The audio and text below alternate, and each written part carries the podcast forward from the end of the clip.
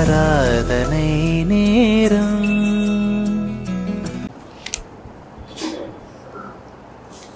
கர்த்தர் நல்லவர். நம் மீது அன்பு கூர்ந்து தம்முடைய சொந்த குமாரனை நமக்காக அளித்த பழுதற்ற பலியாக குமாரனுடைய இரத்தத்தினாலே நம்முடைய அக்கிரமம் நீங்க நம்மை கழுவின நம்முடைய பாவம் போக்க நம்மை சுத்திகரித்த தேவனை நாம் ஆராதிக்கிறோம். அவர் ஒருவருக்கு மாட்சிமையும் மகத்துவமும் உண்டாகட்டும். நம்முடைய ஆராதனைக்கு ஏதுவாக யாத்ராகமும் நான்காம் அதிகாரம் இருபத்தி இரண்டாம் வசனம்.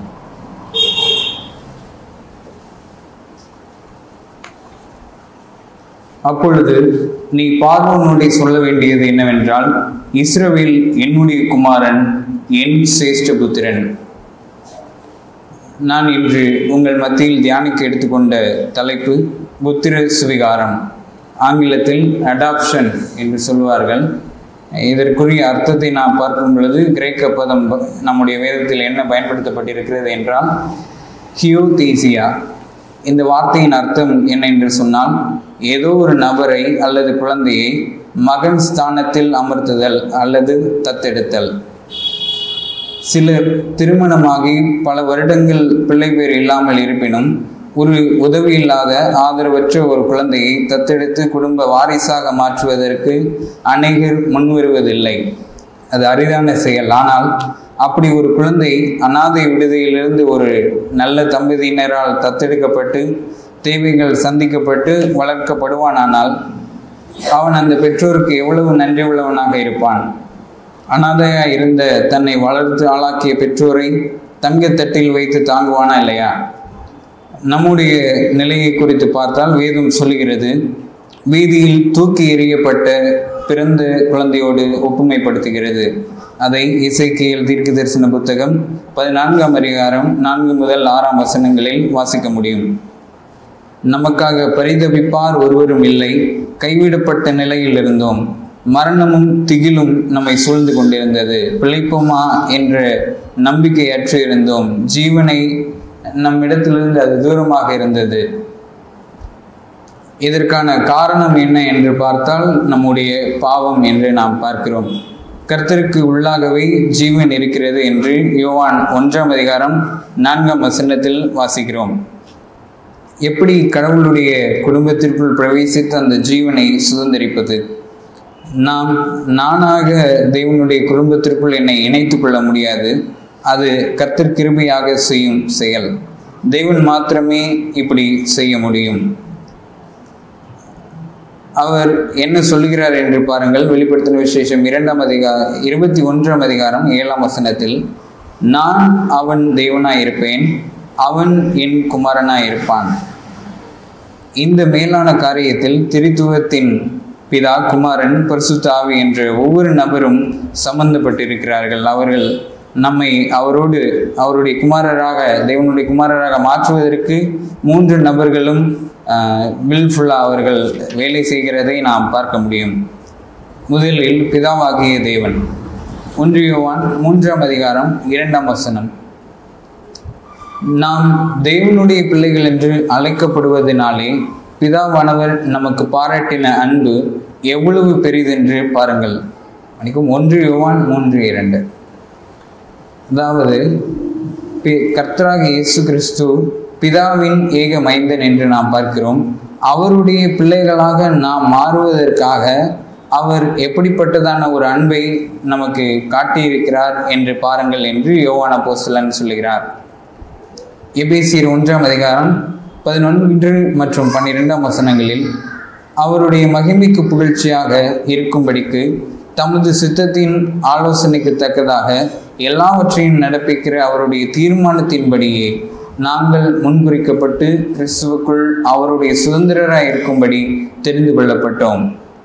ஆகவே உலக தோற்றம் முதல் நாம் அவருடைய சுதந்திரர் ஆகும்படி பிள்ளைகள் ஆகும்படி நம்மை கர்த்தர் தெரிந்தெடுத்திருக்கிறார்.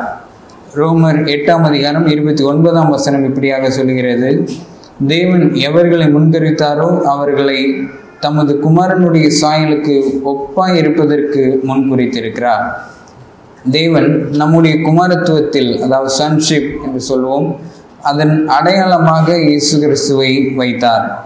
கிறிஸ்து மனிதனுடைய சுபாவத்தில் வெளிப்பட்டு அவரும் திவ்ய சுபாவத்தை அவருடைய அந்த திவ்ய சுபாவத்தை நாம் பெற்றுக்கொள்ளும்படியும் செய்திருக்கிறார்.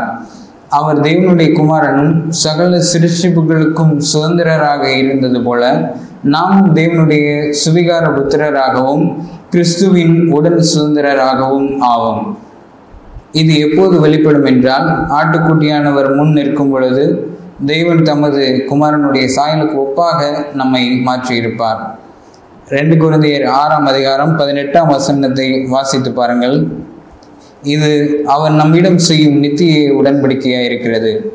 அப்பொழுது நான் உங்களை ஏற்றுக்கொண்டு உங்களுக்கு பிதாவாய் இருப்பேன் நீங்கள் எனக்கு குமாரரும் குமாரத்திகளுமாய் இருப்பீர்கள் என்று கர்த்தர் சொல்கிறார் ஆம் நம்மை சுவிகார புத்திரராக மாற்றுவது தேவனுடைய பிள்ளைகளோடு இணைப்பது அது தேவனின் செயல். இறைமையா மூன்றாம் அதிகாரம் பத்தொன்பதாம் வசனத்தை பாருங்கள். நான் உன்னை பிள்ளைகளின் வரிசையில் வைத்து ஜனக்கூட்டங்களில் உள்ள நல்ல சுதந்திரமாகிய தேசத்தை உனக்கு கொடுப்பது எப்படி என்று சொன்னேன். ஆனாலும் நீ என்னை நோக்கி என் பிதாவே என்று அழைப்பாய். நீ என்னை விட்டு விலகுவதில்லை என்று திரும்பவும் சொன்னேன். அதாவது தேவனுடைய அவரை நாம் பிதா என்று அழைக்க நமக்கு தகுதி இல்லை. இருப்பினும் அவர் நம்மை தகுதிப்படுத்தி அந்த உடன்படிக்கையை நித்திய உடன்படிக்கையாக ஏற்படுத்துகிறார். இனி நாம் தேவனை பிதா என்று அழைக்கும் அந்த சுலாக்கியத்தை பெற்றவராக நாம் இருக்கிறோம். இரண்டாவதாக தேவகுமாரன் இயேசு கிறிஸ்து திருத்துவத்தின் இரண்டாம் நபராகிய அவர் நம்முடைய குமாரத்துவத்தில் கரிசனை உள்ளவராக இருக்கிறார். வாசிக்கலாம் யோவான் பதினேழாம் அதிகாரம் இருபத்தி ஒன்றாம் வசனம். அவர்கள் எல்லாரும் ஒன்றாக இருக்கவும் பிதாவே நீர் என்னை அனுப்பினதையும் உலகம் அதாவது நீங்களும் நானும் விசுவாசிக்கிறதற்காக நீர் என்னிலேயும் நான் உன்னிலேயும் இருக்கிறது போல அவர்கள் எல்லாரும் நம்மில் ஒன்றாக இருக்கவும் வேண்டிக் கொள்கிறேன் பிதாவானவரும் குமாரனாகிய இயேசு ஆண்டவரும் எப்படி இணைந்திருக்கிறார்களோ பிணைக்கப்பட்டிருக்கிறார்களோ பிரியாதவர்களாக இருக்கிறார்களோ அதுபோல நாமும் கிறிஸ்துவுக்குள் ஒன்றாக இருக்கும்படி தெரிந்து கொள்ளப்பட்டோம். நமக்கு கிறிஸ்துவே முதன்மையானவரும் அவரே நமக்கு எல்லாமமாய் இருக்கிறார் இந்த ஒரு மேலான ஐக்கியமே நம்மை மகிழ்விக்கிறது. அவரே நமக்கு எல்லாமுமானார். நாமும் கிறிஸ்துவுக்குள் ஒன்றாக ஐக்கியப்பட்டிருக்கிறோம். அவருடைய தேவன் நம்முடைய தேவன் அவருடைய பிதா நம்முடைய பிதா அவர் குமாரன் நாம் குமாரர்கள். அவர் சுதந்திரர் நாம் கிறிஸ்துவுக்கு உடன் சுதந்திரர். இதை ரோமர் எட்டாம் அதிகாரம் பதினேழாம் பதினேழாம் வசனத்தில் வாசிக்க முடியும். நம்முடைய கர்த்தரும் அருமை இரட்சகருமாகிய இயேசு கிறிஸ்துவினுடைய சபையாகிய நாமும் ஒரு தொடர்பில் இருக்கிறோம் இயேசு கிறிஸ்துவுக்கும் அவருடைய சபைக்கும் ஒரு தொடர்பு உள்ளது. இதை ஜான் கில் இப்படியாக சொல்லுவார்? சபையாகிய நம்மை அவருக்கென்று நித்தியமாக நியமித்துக் கொள்கிறார் அவர் சபையின் மணவாளன் சபை அவரின் மணவாட்டி. ஒரு மனிதன் ராஜாவின் மகளை திருமணம் முடித்தால் அவன் அவருடைய மருமகனாகிறான். ஆடு மேய்த்து கொண்டிருந்த தாவீது சவுலுக்கு மருமகனானது போல. அதுபோல ஒரு பெண் ராஜாவின் மகனை திருமணம் முடித்தால் அவனுடைய மருமகளாகிறாள். இதுபோலவே சபையாகிய மணவாட்டி கிறிஸ்துவோடு இணைக்கப்பட்டு தேவனுடைய மகளாகிறது.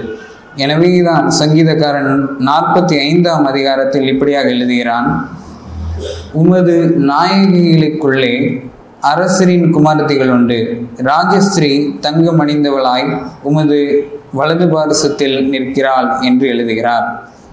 அவர் தேவகுமாரனாக இருப்பினும் நம்மை சகோதரர் என்று சொல்ல வெட்கப்படவில்லை என்று எபிரேயருக்கு ஆக்கியோன் இரண்டாம் அதிகாரத்தில் பதினொன்றாம் வசனத்தில் எழுதுகிறான்.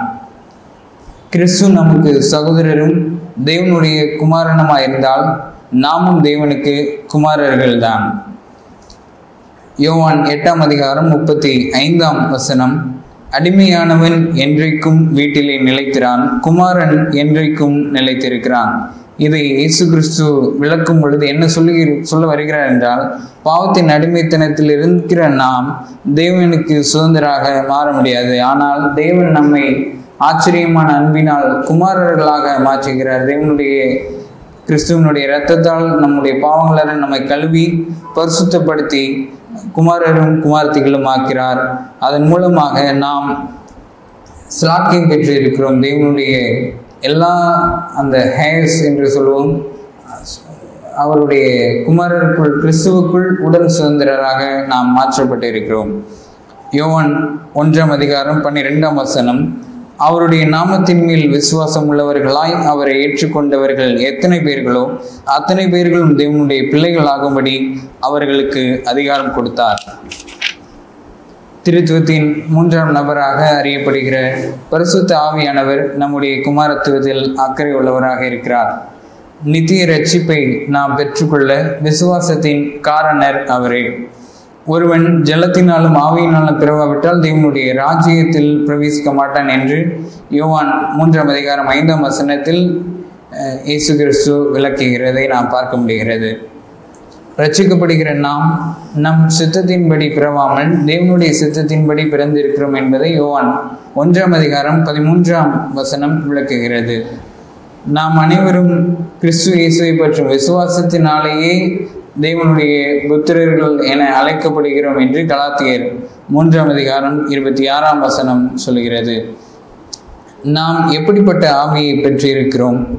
ரோமர் எட்டாம் அதிகாரம் பதினைந்து மற்றும் பதினாறாம் வசனத்தை வாசிப்போம்.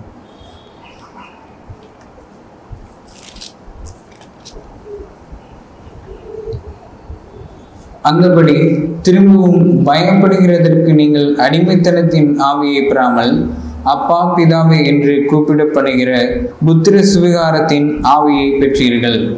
நாம் தேவனுடைய பிள்ளைகளாய் இருக்கிறோம் என்று ஆவியானவர் தாமே நம்முடைய ஆவியுடனே கூட சாட்சி கொடுக்கிறார். இங்கே தெளிவாக ஒரு விஷயத்தை நாம் பா பார்க்கிறோம். அதை உங்களுக்கு மேற்கோள் காட்டுகிறேன். அப்பா பிதாவு என்று கூப்பிடப்படுகிற புத்திர சுவிகாரத்தின் ஆவியை பெற்றீர்கள். நாம் அங்கே இசைகளில் பார்த்தோம்.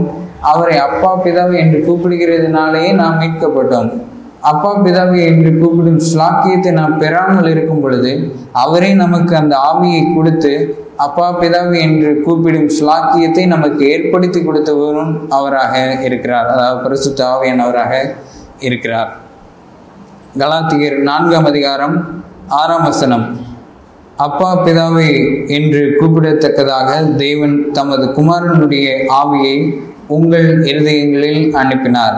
தேவனுக்கு ஸ்தோத்திரம். ரோமர் எட்டாம் அதிகாரம் பதினான்காம் வசனம். மேலும் எவர்கள் தேவனுடைய ஆவியினாலே நடத்தப்படுகிறார்களோ அவர்கள் தேவனுடைய புத்திரராக இருக்கிறார்கள் அக்கிரமங்களின் பாவத்திலும் மறைத்திருந்த நம்மை நித்தமும் பொல்லாதவர்களாக இருந்த நம்மை கீழ்ப்படியாமையின் பிள்ளைகளாக இருந்த நம்மை மனது மாமிசமும் விரும்பினவைகளை செய்த நம்மை அக்கிரமங்களில் மறைத்தவர்களாக இருந்த நம்மை தேவனுக்கு பகைஞர்களாக இருந்த நம்மை சுபாவத்தினாலே கோபாக்கனியின் பிள்ளைகளாக இருந்த நம்மை ஒரு கண்ணும் இறங்காது கைவிடப்பட்ட நிலையில் இருந்த நம்மை தம்முடைய ஆவியானவராலே அனுப்பி ஜெனிப்பித்தார். எத்தனை பெரிய கிருபையை நாம் பெற்றிருக்கிறோம் எத்தனை பெரிய ஸ்லாக்கியம் பெற்றிருக்கிறோம். வெளிப்படுத்தின விசேஷம் ஐந்தாம் அதிகாரம் ஒன்பதாம் வசனம். ஏனெனில் நீர் அடிக்கப்பட்டு சகல கோத்திரங்களிலும் பாஷக்காரரிலும் ஜனங்களிலும் ஜாதிகளிலும் இருந்து எங்களை தேவனுக்கென்று உம்முடைய இரத்தத்தினாலே மீட்டுக்கொண்டு என்று படிக்கிறோம். குமாரனுடைய இரத்தத்தினாலே அவரை அடித்ததினாலே அவர் சிலுவையில் நொறுக்கப்பட்டதினாலே நாம் குமாரர்களாக மாற்றப்பட்டிருக்கிறோம். சகல கோத்திரங்களிலும் பாஷக்காரர்களிலும் இருந்து நம்மை பிரித்தெடுத்துகிற இருக்கிறார் பரிசுத்தப்படுத்தி இருக்கிறார் எனவேதான் யோவான் சிலர் ஒன்றாம் நிருபம் மூன்றாம் அதிகாரம் ஒன்றாம் வசனத்தில் இப்படியாக எழுதுகிறான்.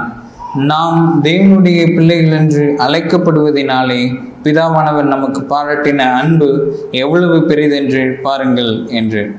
சகல ஜனங்களிலும் பாஷக்காரர்களிலும் இருந்து பிடித்தெடுத்து பரிசுத்த ஜாதியாக அவருடைய ஜனமாக மாற்றின அன்பை எண்ணி எண்ணி துதிப்போம். கர்த்தருடைய நாமம் ஒன்றை மகிமைப்படட்டும்.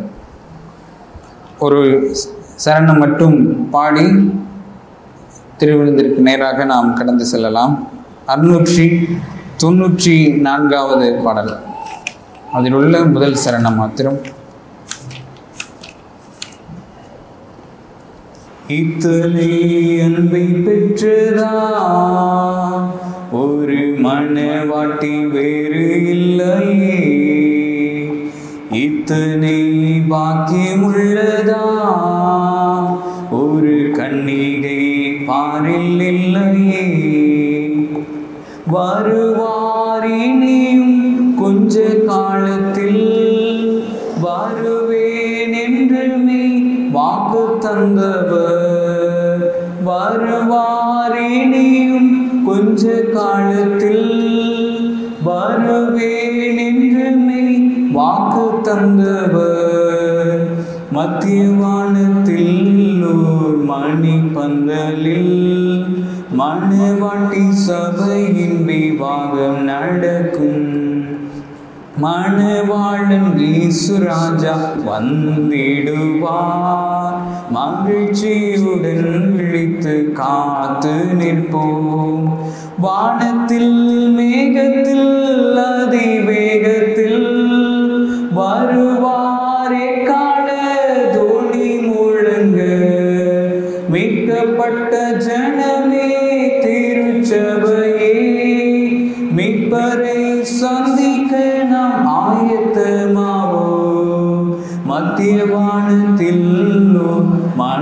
மணி பந்தலில் மணவாட்டி